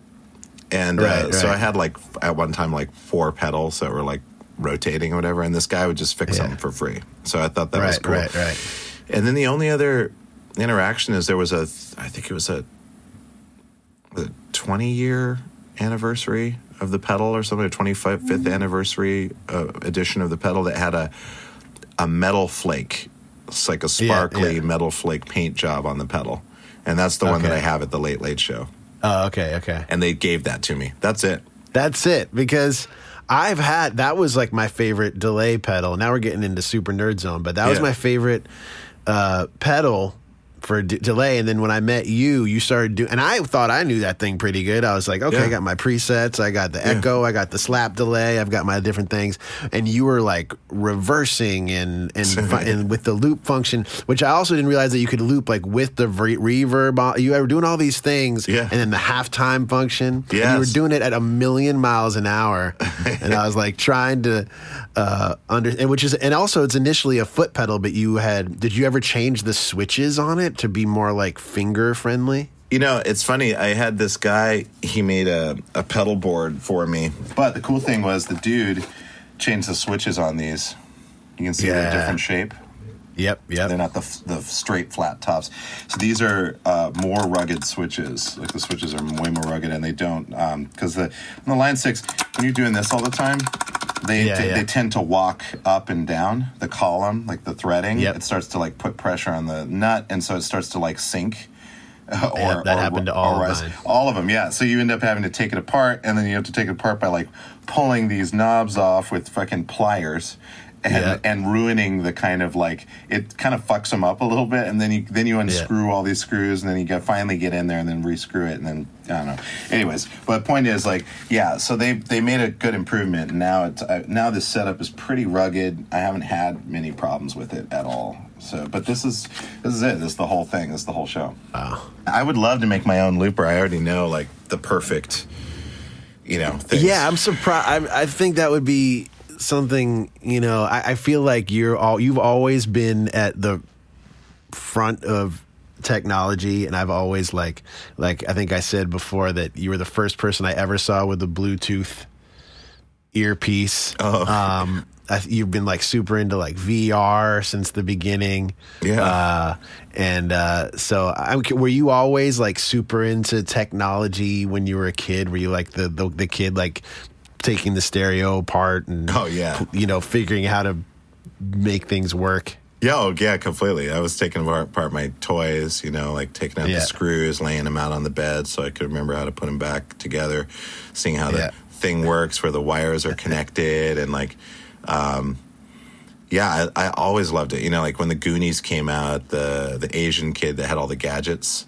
Um, Yeah, like yeah. I loved that kid. You know, I was just like super into gadgets, and also Inspector Gadget as well. But like, uh, Oh, yeah. I just loved like I just love technology. Just I always, as a kid, I was completely taken by it, imagining like what you could do with technology, and imagining spaceship design, and like you know, uh, uh, finding out about like you know all kinds of things like bicycles, like different sprockets. You know, like like BioPace came out at one point. It was like an oval, like kind of oblong shaped sprocket, and supposedly it gave you some kind of an advantage for your rhythm as you like pedaled or whatever. So like in every or a mechanical pencil, it doesn't really matter. It's like you know, or a remote control design, or uh, you know, a micro keyboard, or an organizer where I can put all my friends' you know numbers in there, and you know, like Yeah, yeah. I've always yeah, I don't know what it is. Like I'm just, you know, and even to this day, I'm ordering tons of technology. And that's why on my on my app on on WhatsApp, I sell I sell my technology on the app. Right, right, Uh, and because I'm trying to like Smart. get through, you know, to get through the technology. Yeah. So I'm making not that much money back because I I sell it at a pretty discounted price, which is just kind of like to help out, you know, people that also want to check out technology too. But uh, yeah, it's fun, man. It's um, I've just always been addicted to it. Yeah, well, hopefully a Reggie a Reggie vocal pedal Oh, that's actually God. made for that. Oh, I would, I would love it. dope. It would be so sick. It would be, exactly what a looper would want. Someone who's like an Right. improvising looper would want because I feel like there's a lot more of those. There were, I mean, I feel like you were the first that I knew of, you know, really doing that. But I see it a lot more now. People doing because that that's the whole thing is your style evolved so much because you were tech savvy and able to work these pedals and with a microphone and all that, like you said, versus like just being in a cipher. Yeah, yeah, yeah, yeah, yeah. Exactly. Yeah, yeah. Because uh, you know, uh, you know, you want to make the stuff that you want to hear. You know, and and whatever that process is, you got to like, you got to make it work for yourself. You know, and don't don't just like, you know, rely on shit. You know, to just like, well, I think it's going to do it for me, or this is this is all we got. You know, like there's always Yeah, a way yeah. to figure out what you want to achieve. You know, that's why like all of us are always geeking out on pedals and like, oh, did you see? Oh, look at this new pickup. It's like this pickup. Yeah, did you see this new, uh, um, this new type of pick? It's like, oh, what's up with it? It's kind of like a half soft, but the material that they use is like it's got a ridge on it, so it gives you this weird sound. You know, like it's everybody's always like fucking around and trying to figure out how can I fuck shit up or you know or maybe if i get this pedal it'll make me better you know like whatever the mentality yeah, is yeah. like you know uh it's fun to just try as much shit to know as much shit as you can even if you don't Yeah. end up using it at least you know how it works you know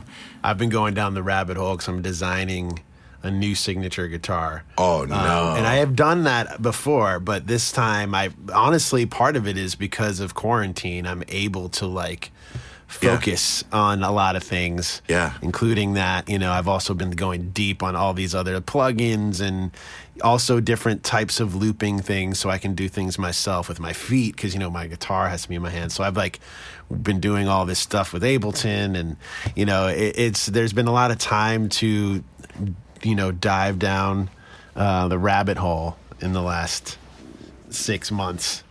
You know, so I, I'm curious all the Wow. like inventions and art and things that'll come out of this time. I, I know i know well what, what's up with your guitar like what are you doing with it that's I'm kind of like, you know, with that particular project, I'm just taking all of the greatest guitars that I've owned or played and take trying to really understand why I loved that. Yeah. You know, why, what I love about it. Pickups, necks, uh, all these. So I always was into those things, but I'm understanding more of what each component how each component, like the nut and and the saddle and all these things that I've always known were important, but I didn't know like okay, this certain material um, as uh, you know allows for more resonance. right This one allows for more fluidity. Um, and will keep it in tune. This one would keep it in tune better. You know, so all these things have different um, ha- have the different ways that they affect the tone versus the functionality. Um, and because I've always loved vintage instruments, so my real quest right now is how do I make a guitar that you could that you can buy Yeah. now Yes. consistently across the board. Um, that we can make thousands, and each one of them is going to act like you know a '60s, an early '60s Gibson or something. Because I don't feel I feel like there's no reason why new guitars shouldn't be as good as these old guitars, but yet they're none of them are. You know what I mean? All Yeah. these early these guitars from the '60s, it was had a lot. Some of it has to do with the wood being older. A lot Mm-hmm. of it is the technique, the fact that it's made by a human versus a machine. Yes. there's a lot of factors, but I think in 2020 we should be able to make the ultimate instrument. Yeah. At this point, you know. Yeah. So um, I've always like been passionate about that, but to actually be a part of potentially creating it has been exciting. And, you know, I, I, perfect to me is going to be perfect, not necessarily perfect to everybody, but um, I'm excited about the process uh, at least. Whereas the last guitar, you know, I made it so long ago, and there's been a few renditions of it, but and I love that guitar. Don't get me wrong, but it was very much based on something that existed already. You know what I mean? But Right. with some tweaks. This we're trying to go dig deep on this one. like ground up yeah, yeah. Yeah So- oh that's exciting man yeah of course Yeah. i mean making your own instrument i mean that's fucking huge We'll be right back after a quick message from our sponsors.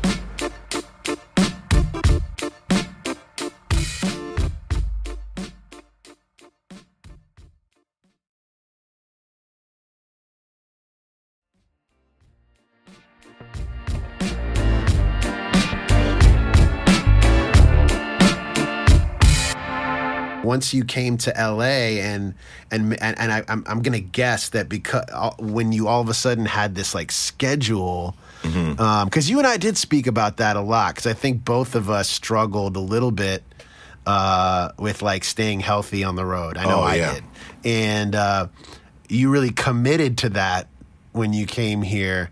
Um, and uh, I'm a little curious, like, what was was there like a moment or a person or an inspiration that was like, okay, I'm gonna go all in and like really like allow my body to get fully healthy and like to mm. the optimal health. Yeah, I mean, I mean, it was something that I that I wanted to do for a long time because I just Yeah. like touring all the time, you know, and just you know letting yourself go because it's like you know it's like it's easy and you're always on the move and it's you know if you're like a I don't know grew up as a chubby kid and grew, grew up uh, you know just eating just eating too much all the time and like sneaking Right. sneaking snacks and stuff like that so you know and there were there definitely was a period in high school where I kind of designed my own diet and got like super thin, lost a ton of weight, and got really fucking thin. And then, um, and then another time in my like 20s, like when I was like 27, 25, something 27, and started getting into bodybuilding. And it, again, I designed my own diet and started like working out and riding a bike one hour a day and, you know, and going swimming in, swimming in the lake and doing frisbee and all this stuff. So, yeah, and then so that, that happened, and then I then I started touring again, like tour or touring as a solo Yeah. artist, and that was like for a long time, and then I just kind of put a lot of weight on, uh, more the most amount of weight I, I had put on, and then when I came to LA, I was like, you know what, I'm gonna have a schedule. There's no excuses anymore. I'm gonna get a trainer, and I'm gonna get a nutritionist, and I'm just gonna focus on getting stronger. And then uh, I saw. Um, gosh, how am I forgetting? Oh, Ron Funches. He was uh, a comedian. He was posting on his Instagram like flipping tires and you know doing ropes and stuff. And I was like, oh, I want to do that shit. That would be cool. And then uh, got a hold of his trainer Jurgen Demay, and then started working with that dude. And then I wa- lost a shit ton of weight, got stronger, you know, and just felt really good. Just felt like because like my natural you know, my natural predisposition is to be strong and healthy. Like I feel really Yeah, good yeah. when I'm strong and healthy. But I'm also kind of like a, a luxury guy. You know, I like I like Yeah, feeling like really good. And, you know, and oh, really good food, and you know, and you know, great sex and great music and great, you know, like the all the luxury stuff. And uh, but it doesn't really mean anything unless I feel healthy, you know. And so even now in quarantine, I've put on some pounds but I'm still training four days a week. So you know, I'm I'm still working out all the time. I still feel strong. I just feel like I got some extra baggage. So um, Yeah. that's always a struggle. But uh, but yeah, it's just like as soon as I got the chance to be somewhat stable, I was like, fuck this. I'm just gonna I'm just gonna go for it and get healthy. And yeah, it's been fun. And I love as much as like I love technology. There's technology in health as well. And so for me, it's like choosing awesome vitamins. You know, and choosing finding a really cool you know uh, company that deals in nootropics and like ty different types of protein powders and you know um, uh, amino acids. You know th- those types of things like times of day to eat. You know like how much water to drink. You know all that shit. So I just applied that nerdiness to working out. You know. Yeah, yeah, yeah. Um, and uh, yeah, it's it's it's fun. It's always a struggle. It's always about, especially as you get older. But um, Yeah, yeah. but that's when you need to start. You know. Well, I've had very similar, like on and off. Like when I go, I go almost too hard. Oh yeah, yeah. you know yeah. what I mean? Yeah. And like now, it's I, I think it is also as I get older, I'm a little. It- It's a little easier, and now having a having a child and having to like really wake up early uh, all the time, my sleep. It's like actually in a it would you would think it would be worse, but it's actually been better for me, like because I'm actually scheduling my time. Because like when I was on tour, it was just like, oh, maybe I'll have an hour. Oh shit, I missed it. You know, now it's like I kind of hold myself to uh, accountable uh, Yes. for my time, and my time's more precious, so I actually plan it better. Yes. You know what I mean? Yes. And it's the same with like creative output. Everyone's like, "Oh, you're." Pro-. I'm like, no, I actually, I wouldn't say okay. I'm trying to make this happen. Is like okay. I'm is to like allot the time to like be in my studio working on this particular thing. And if I if I go do something else, whatever. But like creating that time um, has been so crucial for me you know, also kind of since moving here and since like, like you know, slowing on the touring. Because when I moved to LA, I kind of was like, oh, you know, I'm gonna come out here and just do my production stuff and do more like film scoring and, and doing all the stuff that I really had been setting out to do for so long. But you know, you get these offers and it's hard to turn it down, and it's mm-hmm. like uh, so. Even when I moved here, and uh, it was still, I was still leaving like every, you know every weekend and, and even more at times. So like Yep. now be, being home this long, I'm like building a foundation where I won't have to tour. Hopefully. Yeah. Um, and like it, it ended up like creating this show and a lot of other. Sometimes you you have to make yourself. Um, you have to like say no to things or create certain parameters. Uh, in order to actually achieve new things and, and like go outside your comfort zone, you know? Well, it's like it's like sometimes like uh, uh, sometimes you have to break yourself to make yourself. Ah, You know, That's true. That's and true. uh, and yeah, and it's like you know you just need to snap out of a certain pattern, you know, to kind of go, oh fuck, well, you know what, fuck it, all that shit I was talking about, uh, let, let me give it a shot, you know, and like let Yeah, me do yeah. it for real, you know, and, and also for me, the, my great. had back issues and the back Oh, issues. were that's like, you right. know, so I was like, okay, back issues. Is I it upper back? This weight. It's lower back at Mm-hmm. this point. Yeah, in the last like few years. Right. But uh, you know, for that, it's like there's so many things that you can do, and you can take this, and you can do that, and you can ice it and do this. But really, like losing weight initially, and Yeah. like um, in, it's, it's inflammation. You know, inflammation is created by like sugars and alcohol Yeah. and all these different things that we love. yeah, Um, I know, but you know, and core uh, work, core strength. Yes, It's like that's the huge. combination. It's like reduce Yes. inflammation, reduce weight, Yeah. and then core strength. It's just all. Yeah, of course, which I crazy. never really thought about before. Before Yeah. it was like jog. I would when I, I would jog like miles, not realizing that was actually making it worse. Yes, yes. Oh my you know god. what I mean? Yes. So it's it, like you said, it's like the more you can inform yourself, because then you actually take you can take less time. Yeah. and that it's on it, but it's but the time is is more you know. It's it's functional for your body. Yeah, yeah, yeah. It's like you want to. I mean, you don't have to. You don't have to kill yourself. You know, you, you just Right, you just right. have to be smarter about how you work out, and that's the you know that's the the fun thing for me, right? Like, and for me now, it's just like, well, I'm working out. That's good. I feel good. I just need to figure out how to get that appetite under control, you know, and not be Yeah, like yeah. stress eating during this pande- pandemic or whatever. But uh, you know, it's. uh you know, you got to have something to work on, but you know, Yeah, eventually I'll always, crack. I'll crack it. You know, it's weed does. You know, weed is tough because it's you still do weeds. Yeah, yeah, not Yeah. as much. Um, Well, yeah, you were doing it But- pretty heartily before. Yeah, back in those days, and I, you were actually uh, doing the edibles before I really even saw you. You know Oh, that yeah. many edibles. You were on the edibles Oh, I love the Um, edibles. Yeah, yeah, yeah. early, and now that edibles are like regulated in Yes. in, a, in a way. Um, but um, I, you know what? I'm really into CBD.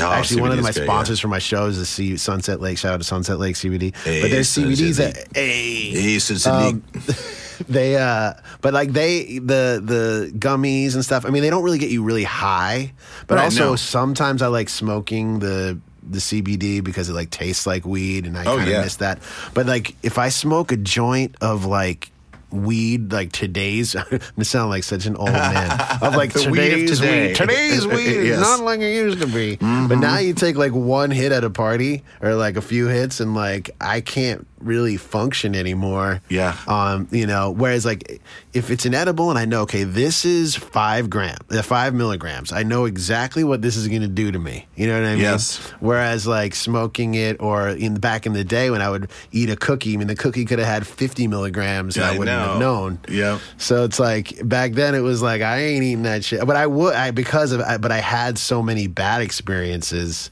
Yes. because it seemed like back in those days, you ate a brownie or a cookie, you either didn't feel it at all or you got way too high. It was so rare that it like actually was where you wanted, where I wanted to be. You know? Yeah, no, it's totally true. It was a, always a crapshoot, always a crapshoot, and um, yeah. Yeah. Now, like you know, you can find shit that's like 2.5 milligrams. You know, it's Yeah, like yeah. it's such low. I actually dosage. love that. I love like when it's like half CBD, half THC. Oh, yeah. it's just like a chill. no anxiety, super Yeah. chill, but you get like a, a slightly elevated thing. It's Yeah, it's great. Yeah, I go I go back and forth. Like I, you know, sometimes I just go for massive doses. You know, yeah, of just to just to be like, can I survive it? You know, like I'll be Right, home right. alone and I'll be like, can I survive this high? You know, and I'll just like Yeah, go for yeah. like some crazy amount. But most of the time, it's just it's pretty chill. Like I just I, li- I like a little accent here and there, and it's it's yeah, it's fun. But it's fun for creating too, and uh, yeah, yeah. because I. It's always a challenge, you know. It's like okay, you're improvising, but you're high, and sometimes it makes it easier, sometimes it makes it harder. So Yeah, I, yeah, I yeah. kind of like it. I kind of like its inconsistency in that way. It's like a mystery, you know. Yeah, that's definitely true. I remember going on stage a few times being I mean, I've also gone on stage like eating mushrooms and stuff like that. Oh, where shit. Been, where Wow. it's been too much. But yeah, I, I do recall a couple times. There was one time where actually at the same venue in Philly, but I don't think it was the same night, we like smoked this massive joint of like some sort of north some star or he was like some star some constellation and uh going on stage and my amp broke right that second. And we had this amazing sound check. It was a sold out show. I remember we were like cheersing. We like had a like sold out show with the promoter smoked a joint going on stage so ripped. And the first note my amp just like blows up and Alan and Neal were just playing, looking at me like, "What the fuck are you doing?" And I'm like, "Hey, "My amp's like, blah, blah, blah, I don't know what the fuck." to do." And I, like those moments, Stone can be man. horrible. and it Oh, felt man. like I think it took eight minutes to get another amp like from somewhere, which felt like eight hours of just total anxiety. Oh my Um, god! of not sure what to do. oh my But god! those moments high are horrible. oh yeah, no, those are like, yeah, you just want it to be over. Yeah, Yeah, uh, yeah. yeah. It's funny when um, it reminded me of there was a there was a gig where Lettuce played at the Yeah. Great North Festival. I don't know if it exists anymore, but it was like a Yeah. in Maine, and Yeah, um, and there was this badass massage therapist, and uh, she I finally got to uh, find time to have a massage with her, and it was when Lettuce was playing. Yeah. So they started playing. I don't know. I don't know if you were there. I, I can't remember. I don't know. I remember playing with them in Maine. Yeah, in Maine at a don't know if it festival. Might have been. one. Might have been that. But anyways, uh, yeah. So they were, and the tent was like pretty close to the Yeah. main stage, so you could hear everything really well. And uh, I was on this massage table in this tent, and um, and she started giving me a massage, and she was like, "Hey, uh, do you? Uh, I've been experimenting doing massage with uh, ketamine," and and I was Wow. like ketamine, you know, and and I'd never done ketamine, and I was like I, afraid of it, you know, and I was like I don't think so. That, but thank you though. That's really nice of you. And then uh, you know she was doing the massage, and she's a really amazing massage therapist. And I just thought to myself like, when else am I gonna like? Yeah, if there's a time. There's It's the, now. now. So so I decided Yeah. to, and it was just mind blowing. Like it was an Yeah. insanely incredible experience.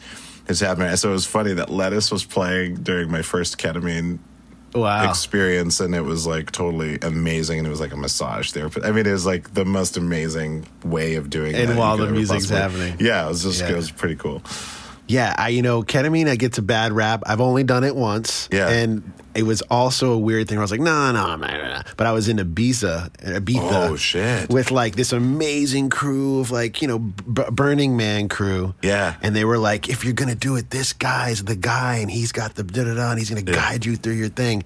And uh, so you know, I was like, you know what, shit, I'm in Ibiza. Like, fuck it, you know. And it was one of the best nights of my life. I, Yeah. uh, like danced. I could not stop dancing. I danced, and I'm not, you know, I like to dance, Yeah, but I don't like, you know, you, Yeah. you know me. I'm not like out there No. like getting down No, like you know, no. this night. And also, I was with none of. Well, I didn't really know anyone, and we Yeah. all were actually masked in masks and Oh, shit. well, that was makes like- it even easier. It like I went for it like never before, and like till the sun came up, and like. oh my Um, god it was epic. I don't know that I'd want to do it again in like a normal hanging out watching a movie type of vibe. Yeah. But, uh, it was worth it for that moment. Sometimes those moments you gotta. I know. Go for it. Yeah, you just got to go for it, and you just end up like, you know, it's great. It, you get rewarded for taking a chance. So, uh, what are you doing with your time uh, during quarantine? I know you're like creating a little bit and and trying some different projects. Are you still is Cord? Are you still working on the Corden show? Yeah. how is that happening? yeah, still doing Corden and still doing. Uh, uh, yeah, I mean, we we we're just in the studio. Um, so So you just go. So you still are working in the studio, and it's as as it was for Mm-hmm. Yeah. the most part, but no audience. yeah, just drive to work. Yeah, bands there, studio. Um, you know, it's like less people, uh, less of the crew. Only like super essential people are there. So Yeah, all the yeah, grips yeah. are there, lighting designers there. You know, the main producers are there, showrunner, Yeah. uh, director. You know, um, it's probably like maybe like a thirty person crew at this point, um, whereas Yeah, yeah. usually it's like fifty. But like the rest of everybody else is all offline, so everyone still has their jobs. They're just working from home, and then Right, the, right. the essential people are there at the work, and then we get tested twice a week. So your world hasn't changed that much, would you say? Not that much. I mean, in the beginning, Yeah. yes, definitely. I mean, everybody was like, "What the fuck," and nothing was happening for a long while, and then we started doing Zoom shows, um, and uh, yeah, then they figured out a way to you know start getting people back in the studio with testing and Right. stuff like that. And we haven't really had any Yeah, problems. Uh, we had one person who contracted COVID, but Yeah.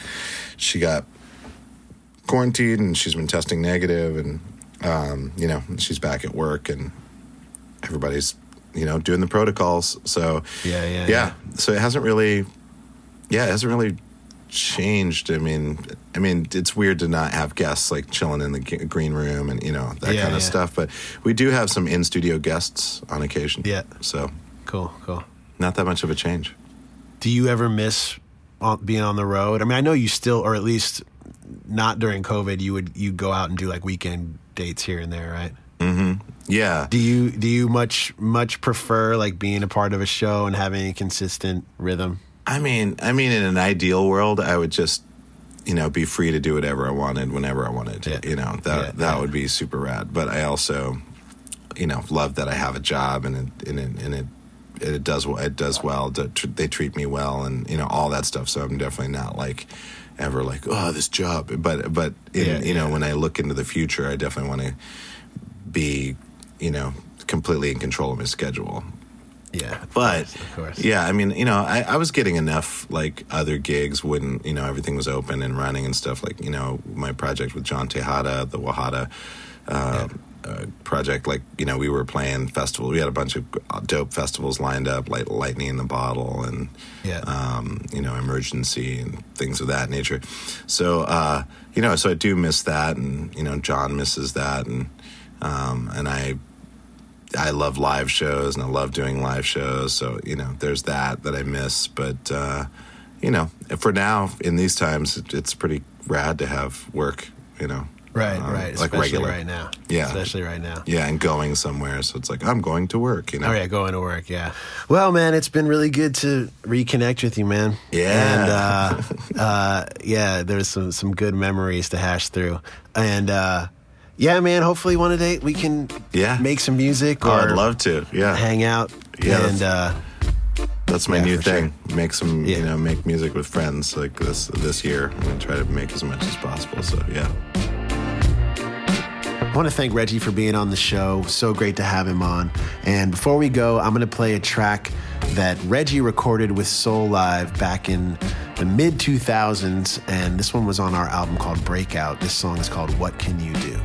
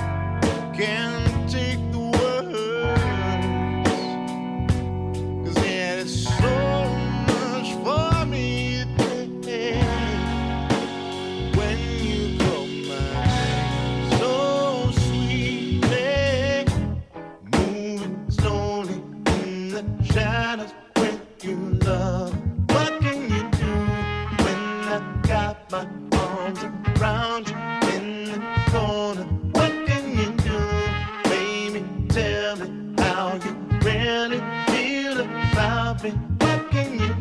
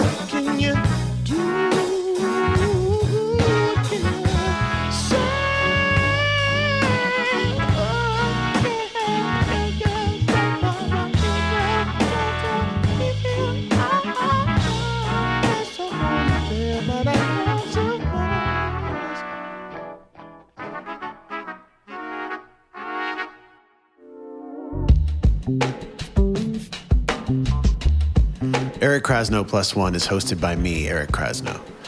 Executive producers are RJ Bee and Christina Collins. Audio production by Matt Dwyer. Produced by myself and Ben Baruch of 1111 Group. All original music is by me, and most of which are instrumentals from my album, Telescope, under the artist name Kraz. This podcast is presented by Osiris Media. If you'd like to get in touch with us, email Kraz plus one at Gmail. That's K R A Z P L U S O N E at gmail.com. Send me some questions. Maybe I'll answer them on air. Send me suggestions of other guests you'd like to hear on the show. Thanks again for tuning in. I'll see you next time.